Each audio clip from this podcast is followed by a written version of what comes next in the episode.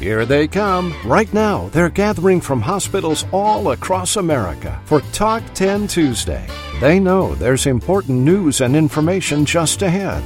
Don't miss out. Come in, sit down, and log on. It's Talk ten Tuesday with Chuck Buck and co-host Doctor Erica Remer.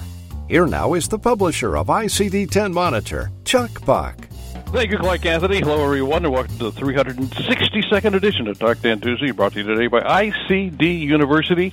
And joining me this morning is my co-host, the very popular Doctor Erica Remer. Doctor Remer is the founder and the president of Erica Remer, M D, Incorporated. And good morning, Erica.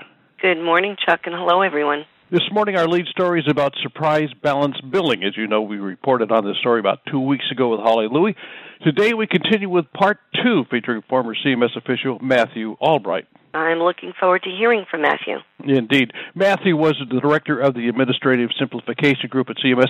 This morning, he's going to report on billing laws on the state level as well as billing protections by the U S Senate. I like that there's a simplification group at C M S. Indeed, you should. Also on today's Talk ten Tuesday, Mel Tully returns with a report on compliance and C D I. I know that C D I subjects are very important to you, Erica. They are indeed very important. Lori Johnson has our I C D ten coding report. And Rose Dunn returns with a Dunn report about H I M professionals and the revenue cycle. And uh, you're going to be reporting on uh, sepsis, is that right? Yes, I'm not done with it yet. We have much news to report, and we begin this morning with Tim Powell, who's at the Talk ten Tuesday News Desk. Talk ten Tuesday News Desk is sponsored by I C D University, inviting you to download the four-part series on E and M coding, now available on demand. Simply click on the handout tab in today's broadcast. Here now is Tim Powell. Hi, Chuck. Today we're going to talk about oligopoly. Oligopoly is a noun, and it means a state of limited competition in which a market is shared by a small number of producers or sellers. I've been looking at data from the C M S drug dashboard. There are currently three drugs that treat blood clots and reduce clotting due to atrial fibrillation, or AFib.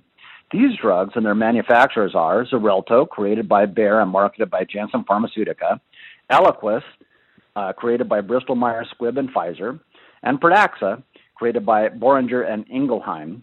These three companies compete for the same market, but they all agree on one thing. They agree on price. That is because in a situation where a few providers control the supply of a unique or differentiated product, the rules of competition break down. While members of an oligopoly complete, compete for market share, they all maximize profit by agreeing to a price to charge people buying the product. Instead of one member grabbing market share by reducing the price, the members of an oligopoly realize the way to maximize their profit is for all the members to create a uniform highest price based on what the total market will bear. This is true even though these companies created these drugs in different environments with different cost structures. Let's take a look at the average Medicare Part D spend per member for these drugs from C M S data. Xarelto's monthly spend is five hundred two dollars and seventy-six cents, Eliquis is four hundred eighty-four dollars and eighty-three cents, and Pradaxa is five hundred four dollars and eighty-one cents. More significant is what these drugs sell for in other countries for a monthly supply. Let's just look at Canada. In Canada, a monthly supply of Xarelto is one hundred thirty-one dollars. A monthly supri- supply of Xarelto is seventy-one dollars and fifty cents. And a monthly supply of Pradaxa is eighty dollars. Here's the kicker. You can buy these drugs from Canadian pharmacies for less than what Medicare and Medicaid pay the manufacturers.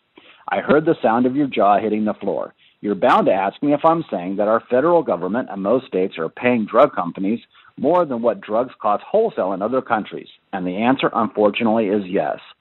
Where I live here in Florida, our new governor is attempting to allow the state to buy drugs from Canada. Governor Ron DeSantis is seeking a waiver under the Federal Medicare Prescription Drug Improvement and Modernization Act of two thousand three. And while this seems straightforward that states can do this, during the battle for Obamacare, drug manufacturers successfully blocked this effort around Medicare drug prices. In the words of Robert Kennedy, there is a Chinese curse which says, "May he live in interesting times." And like it or not, we are living in interesting times. And with that, back to you, Chuck. Thanks, Tim, very much. That was Tim Powell. Tim is a compliance expert and an I C D ten Monitor national correspondent. It's Tuesday, it's March twenty-sixth, twenty nineteen, and you're listening to the three hundred sixty-second edition of Talk ten Tuesday. Stand by.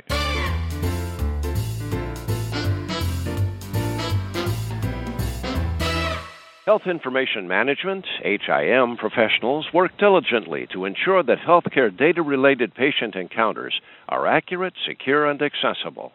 In recognition of their tireless efforts, AHIMA is celebrating its thirtieth annual Health Information Professionals Week, HIP, now through March thirtieth. Here at I C D ten Monitor and Talk ten Tuesday, we are celebrating, too, along with AHIMA, by recognizing the important work being done by H I M professionals to ensure the effective management of health data. It's HIP Week, and it's hip to be hip. All week, look for special savings from our team to yours.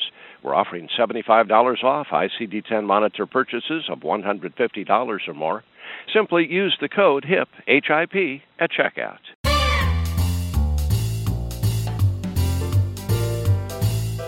Thanks, Clark. And there's one way you can get more bang for your buck with this HIP promotion. Simply purchase the on-demand four-part E and M webcast series of Doctor Jeffrey Lerman, and you can get the twenty nineteen Evaluation and Management Essentials ebook from MedLearn free. Now, that's one hundred eighty-three dollars value. Just use the coupon code HIP at the checkout. And for our coding report, here now is Lori Johnson. Good morning, Lori. Welcome to the program. Good morning, Chuck, and good morning, Erica. Now we are in daylight saving time. Are you getting enough sleep? So often we sacrifice sleep so we can work, do housework, take care of family demands, or even watch a good movie or basketball game. Sleep is just as important as a healthy diet and regular physical activity. Poor sleep habits can lead to an increased health risk for obesity, diabetes, hypertension, coronary artery disease, stroke, or even poor mental health. So how much sleep do you need in a twenty-four hour day? According to the American Academy of Sleep Medicine, if you are in the age of four to twelve months, you need twelve to sixteen hours of sleep. If you're one to two years old, you need eleven to fourteen hours. three to five years old, you need ten to thirteen hours. six to twelve years old, you need nine to twelve hours. And thirteen to eighteen, you need eight to ten hours of sleep. And those of us who are older than eighteen, we need seven or more hours of sleep. As mentioned before, a lack of sleep can lead to some chronic diseases, such as diabetes, specifically type two. And we they found that sleep duration and quality are predictors of A one C, which is a marker for blood sugar control. Cardiovascular disease, sleep apnea is a predictor of cardiovascular disease. For obesity, insufficient sleep impacts the function of the hypothalamus, which regulates appetite and energy usage in children. In depression, they've found that sleep disturbance can be a, a symptom of depression. Some other key sleep disorders include insomnia, which is an inability to initiate or maintain sleep. The I C D ten code is G forty-seven point zero zero, and it is not a C C or M C C, and it can be an H C C if the underlying um, disorder is coded with it. Narcolepsy is an excessive daytime sleepiness combined with sudden muscle weakness. The code is G forty-seven point four one nine, not a C C or M C C, um, and it's not an H C C. Restless leg syndrome is that creeping sensation that's associated with aches and pains throughout the legs and relieved by movement of the legs. The code is G twenty-five point eight one. It is not a C C or M C C, and it's not an H C C. So sleep apnea is an interruption of regular breathing or obstruction of the airway during sleep. Signs and symptoms may include snoring, gasping, or snorting noises during sleep. This condition may also lead to congestive heart failure. The code is G forty-seven point three zero, and again, it's not a C C or M C C, nor is it an H C C.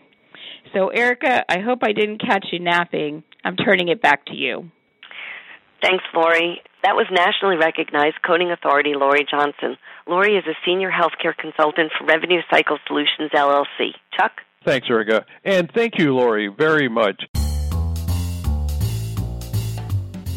And here now with the Talk ten Tuesday C D I report is Mel Tully. Good morning, Mel. Thank you. It is my pleasure today to talk about compliance as being at the top of everyone's list.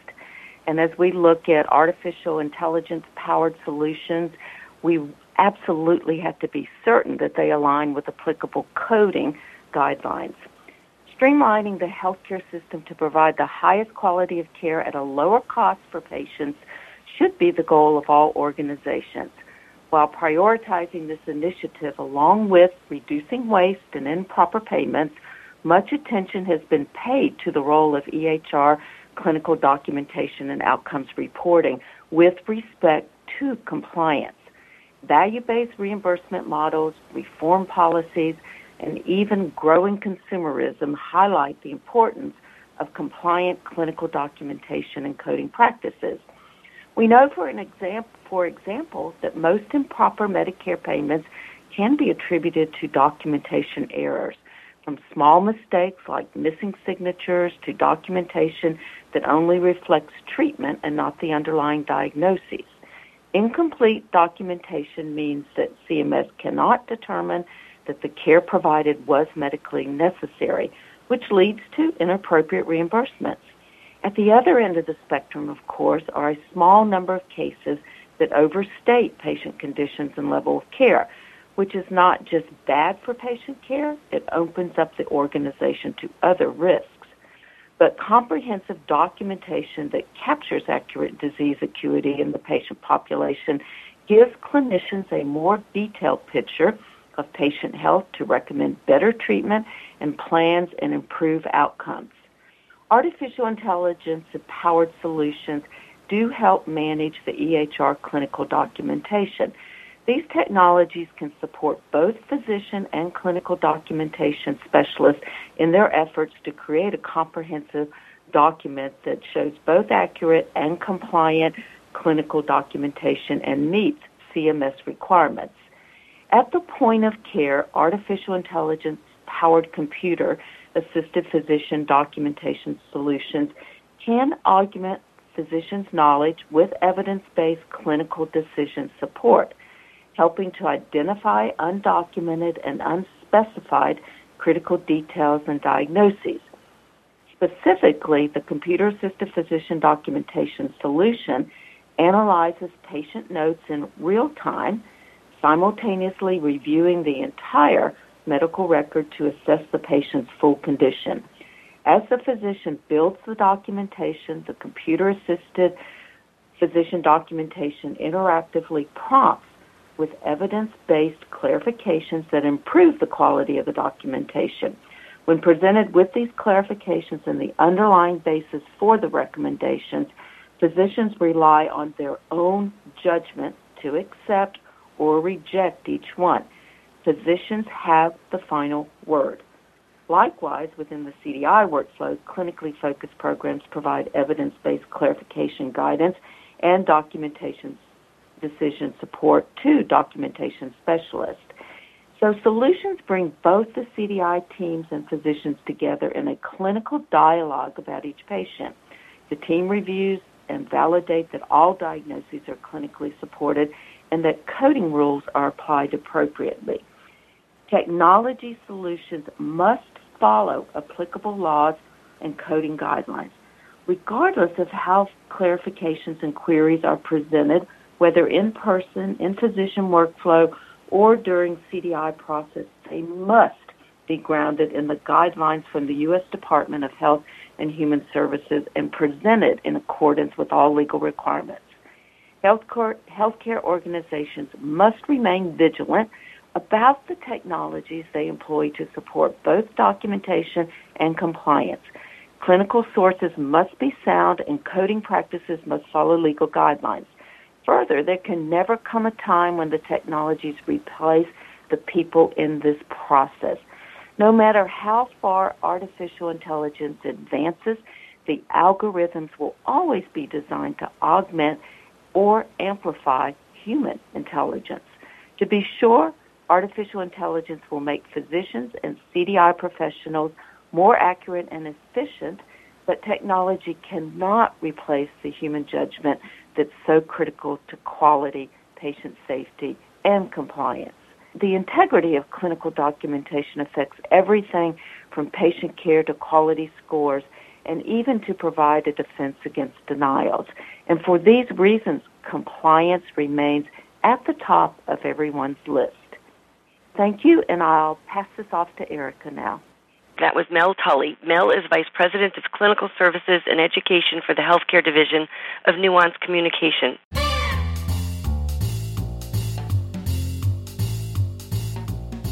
As we mentioned at the top of the broadcast, Rose Dunn is here today. Rose is a nationally recognized H I M ex- expert, and she's past president of the American Health Information Management Association. Rose continues her series on revenue cycle and how H I M can play a role in other areas of the revenue cycle. Here now is the aforementioned Rose Dunn. Good morning, Rose. Well, good morning, Chuck. For this third revenue cycle segment, I thought I'd offer some thoughts on denial management. HIMSS recently reported that payer denials is the top revenue cycle challenge facing hospitals today, and I don't doubt that. I encourage our listeners to tackle the denials challenge by peeling the onion. Just don't eat the whole onion at one time. Pull your billing data files for your denials and capture the claim adjustment reason codes, or C A R C codes, and their definitions. Sort and sum by the C A R C code. Sort again by the C A R C code volume, highest to lowest. Then pull your team together to assess their options and determine which ones can be fixed quickly. So in addition to our H I M leader of the team, the team should include P F S, coding, the billing system I T representatives, your data analyst, C D M coordinator, and someone who knows your system edits inside out. From time to time, you may need to pull in others, especially those charge-generating departments. As you review the denial causes, segment those that are controllable from those that are not. A patient who is using someone else's insurance card and has a service that is later denied is likely uncontrollable. However, receiving a denial because we didn't check coverage eligibility at the time of registration can be controlled to a great extent.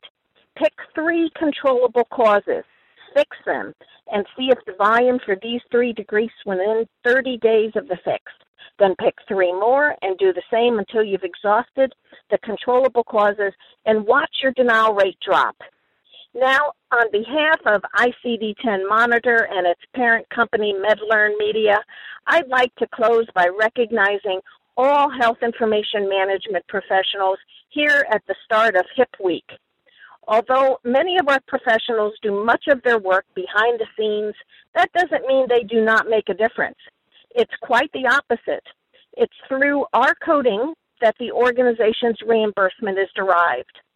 Through our efforts, we ensure data integrity by correcting duplicate numbers, identifying and correcting clinical directional errors, and a host of other errors in data that we submit to state and regulatory organizations, not to mention addressing our patients' requests for amendments to their records. Our intervention to ensure a complete medical record facilitates patient care, regulatory compliance, and documentation integrity. And yes, at times, our lives can be painful. But the product of these tedious and detailed efforts is the capture of meaningful data for strategic patient care and research purposes. Those professionals who advance to the C-suite, we salute you and ask that you continue to mentor and advocate for other health information management professionals so they too can make their way to that decision-making table. Those professionals in education and unique research roles, or in the vendor sector providing necessary support services, and those who are creating new technologies to improve data and documentation integrity, we applaud you as well. Finally, I ask each of you to take pride in everything you do to ensure health information is as flawless as possible, provides evidence of the care that was provided, and ensures the integrity of the revenue each of your organizations received. Our roots started with Grace Whiting Myers one hundred twenty-two years ago. I'm proud that I am a health information management professional and surrounded by so many talented colleagues. For all you do, enjoy the recognition you so deserve during this week. Thank you, and back to you, Erica. Thanks, Rose, and I would like to add my personal Happy Health Information Professionals Week, too. That was Rose Dunn. Rose is the Chief Operations Officer for First Class Solutions and a past president of AHIMA. Chuck? Thanks, Erica. And Rose, thank you very much, and as we like to say, it's hip to be hip during Hip Week. Thanks again.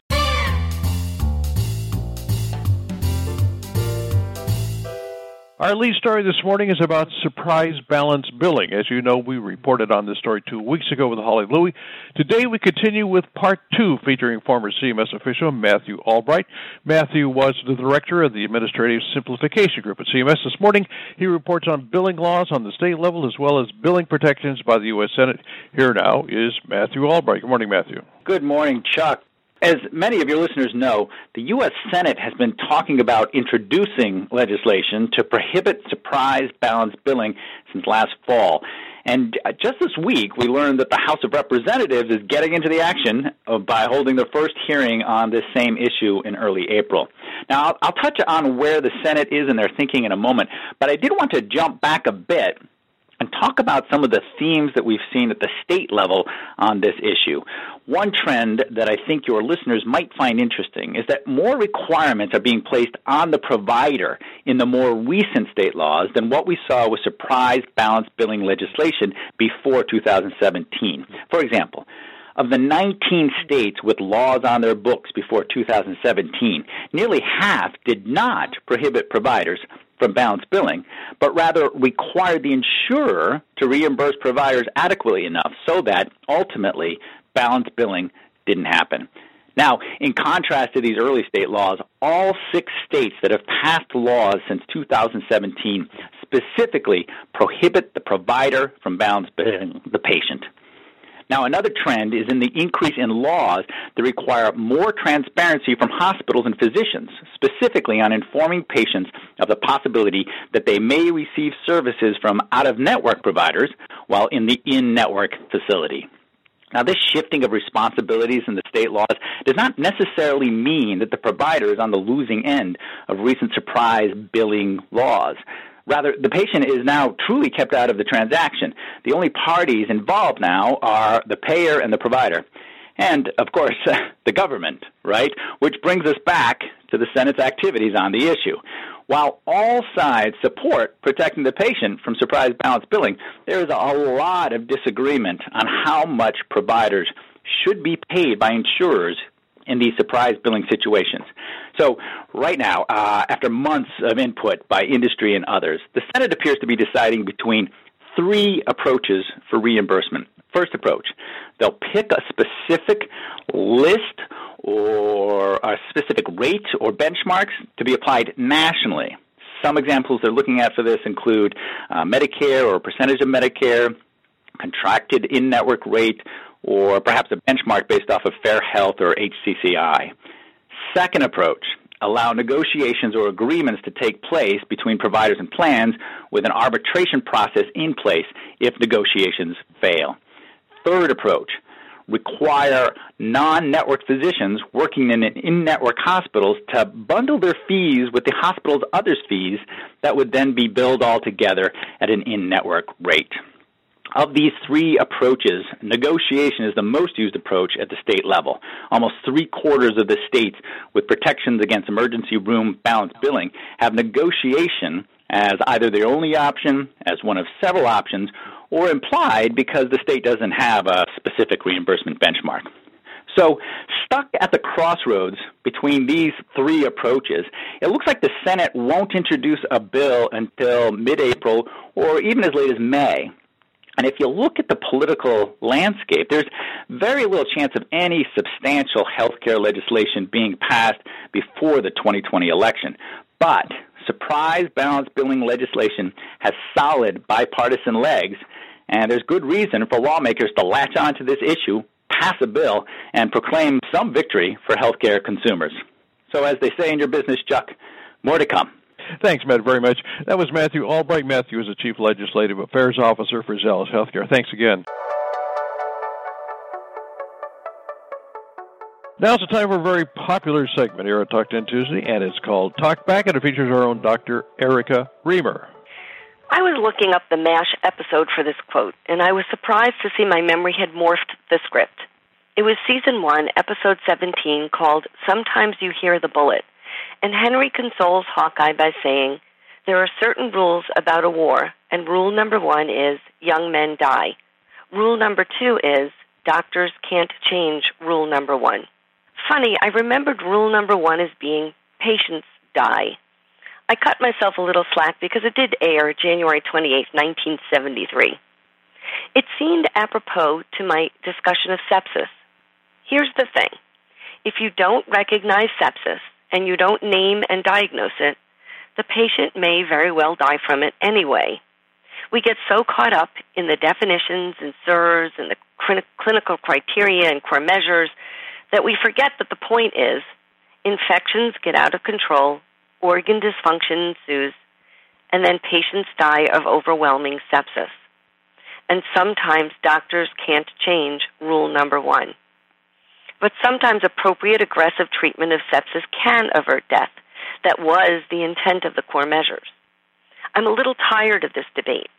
If you commit murder, but the police officer who arrests you forgets to read you your Miranda rights correctly, and you get off on a technicality, does this mean you are innocent? If the attending physician doesn't agree with sepsis three and never documents sepsis, but you die from multiple system organ failure from an infection, does that mean you didn't have sepsis? It was so much easier when you're dealing with Koch's postulates from nineteenth century. These were the criteria designed to establish a causal relationship between a microbe and a disease, essentially. Number one, the microorganism must be found in abundance in all organisms suffering from the disease, but it shouldn't be present in healthy individuals. Two, the microorganism must be isolated from a diseased organism and be able to grow in pure culture. Three, the cultured microorganism should cause disease when introduced into a healthy organism. And four, the microorganism must be re-isolated from the inoculated diseased experimental host and be identical to the original causative agent. You may recognize that even these are not one hundred percent. There are asymptomatic carriers. There are healthy individuals who have immunity to certain organisms, so they do not fall ill when injected with the infectious agent. Some pathogens cannot be cultured in a lab. But generally speaking, the discovery of microorganisms and the recognition that they cause disease was revolutionary. But this never worked for lots of diseases and illnesses, did it? Blood cultures are often negative.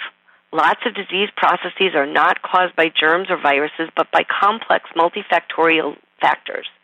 There are autoimmune diseases and psychiatric illnesses. There are syndromes which are determined by a constellation of signs and symptoms.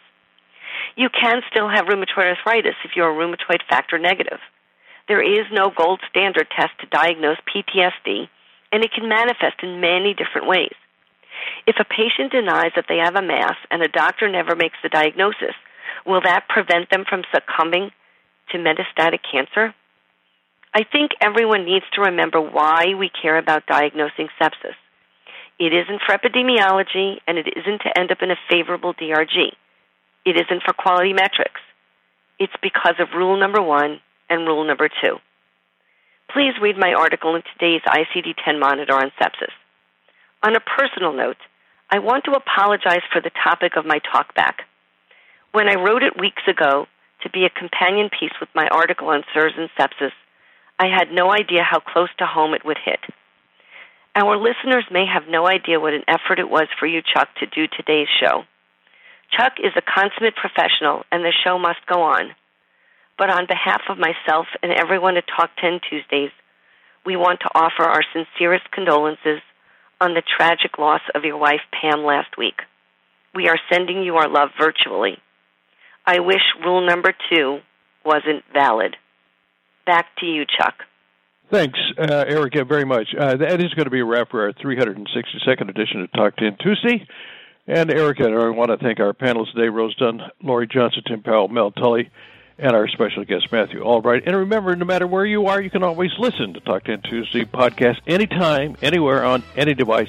And it's absolutely free. You can listen to us on Stitcher, Apple, Spotify, and Google Play. Until next Tuesday, I'm Chuck Buck, reporter for Talk ten Tuesday and I C D ten Monitor. Thank you again very much for being with us.